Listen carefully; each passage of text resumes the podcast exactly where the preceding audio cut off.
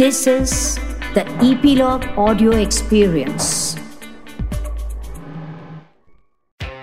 नमस्कार, मैं हूँ गिरीश वानखेड़े और आप मुझे सुन रहे हैं ईपीलॉग मीडिया के इस पॉडकास्ट शो में, जिसका नाम है spot the content with Girish Wankhede इस शो में मैं रिव्यू और एनालिसिस करता हूँ ओ टी टी प्लेटफॉर्म्स पर रिलीज़ होने वाली फ़िल्मों का और वेब सीरीज़ का, और ये फ़िल्में किसी भी भाषा में और किसी भी रीजन से हो सकती हैं आज मैं जिस फ़िल्म की बात कर रहा हूँ, उसका नाम है ग्रीन बुक जो थिएटर के लिए रिलीज़ हुई थी नवंबर 2018 में, और अब ये स्ट्रीम हो रही है popular O T T platform Sony Liv पर सितंबर 11 2020 ये एक बायोग्राफिकल रोड फ़िल्म है, जिसमें दो कैरेक्टर्स ट्रैवल करते हैं साउथ अमेरिका के इंटीरियर्स में।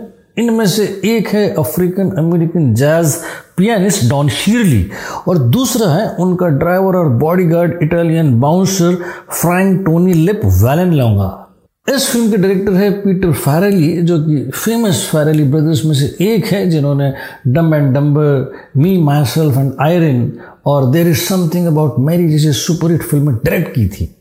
ये पीटर फारेली ने सोलो डायरेक्ट की है और इस फ़िल्म में वो राइटर भी है। राइटिंग में उनके साथ है ब्रायन करी और निक वैलन लोंगा जो कि एक्चुअली इस फ़िल्म की कहानी की Italian American bouncer Tony Lip Vallelonga के बेटे हैं। The Negro motorist green book नाम का एक ट्रैवल गाइड बुक था जो करीब 60 से 70 साल पहले लिखा गया था, जिसे विक्टर ह्यूगो ग्रीन ने लिखा था और उसी से इंस्पायर्ड है इस फ़िल्म का नाम भी। कहानी सेट है 1962 में, जहाँ एक New York out of the job night club bouncer Tony Lip एक ब्लैक पियानिस्ट डॉन शिरली के आठ वीक कॉन्सर्ट के लिए एज ए ड्राइवर हायर कर लिया जाता है और उसे एक ग्रीन बुक दी जाती है जहाँ अफ्रीकन अमेरिकन के रहने वाले होटल्स रेस्टोरेंट्स और फिलिंग स्टेशन के डिटेल्स हैं। शुरुआत में दोनों पात्रों में बनती नहीं है, लेकिन वक्त के साथ साथ सफ़र करते हुए दोनों को एक दूसरे की खूबियों और विशेषताओं को जानने का अवसर मिलता है और दोनों में एक म्यूचुअल रिस्पेक्ट का बॉन्ड क्रिएट होता है।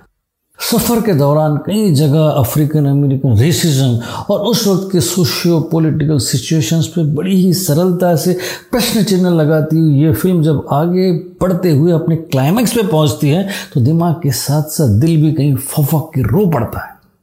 कहानी रियल लाइफ इवेंट्स और कैरेक्टर से ली गई है। सारे सफ़र के दौरान जो एक्चुअल ड्राइवर बॉडीगार्ड टोनी था, वो अपनी पत्नी को खत लिखता रहा था और वही खत इस फ़िल्म की कहानी का हिस्सा बने। विगो मॉर्टेंसन ने कैरेक्टर किया है टोनी लिव का और ज़बरदस्त ट्रांसफॉर्मेशन है इस एक्टर का, इस कैरेक्टर के लिए।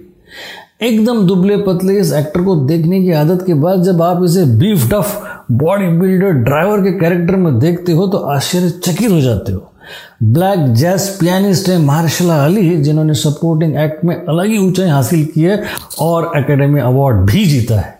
इस फ़िल्म ने बेस्ट सपोर्टिंग एक्टर के अलावा बेस्ट ओरिजिनल स्क्रीन प्ले और बेस्ट पिक्चर की भी एकेडमी अवार्ड्स जीते हैं और इन तीन ऑस्कर्स के अलावा इस फ़िल्म को अनगिनत अवार्ड्स हैं, जिसमें Golden Globe Screen Actors Guild और बाफ्टा का भी शुमार है।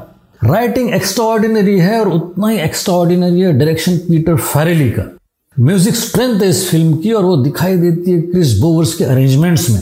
सिनेमाटोग्राफी का एक अलग ही लेवल है। शॉन पॉटर का आपको बांधे रखती है पूरी फ़िल्म और एडिटिंग भी काफ़ी स्मूथ है सीज़न है।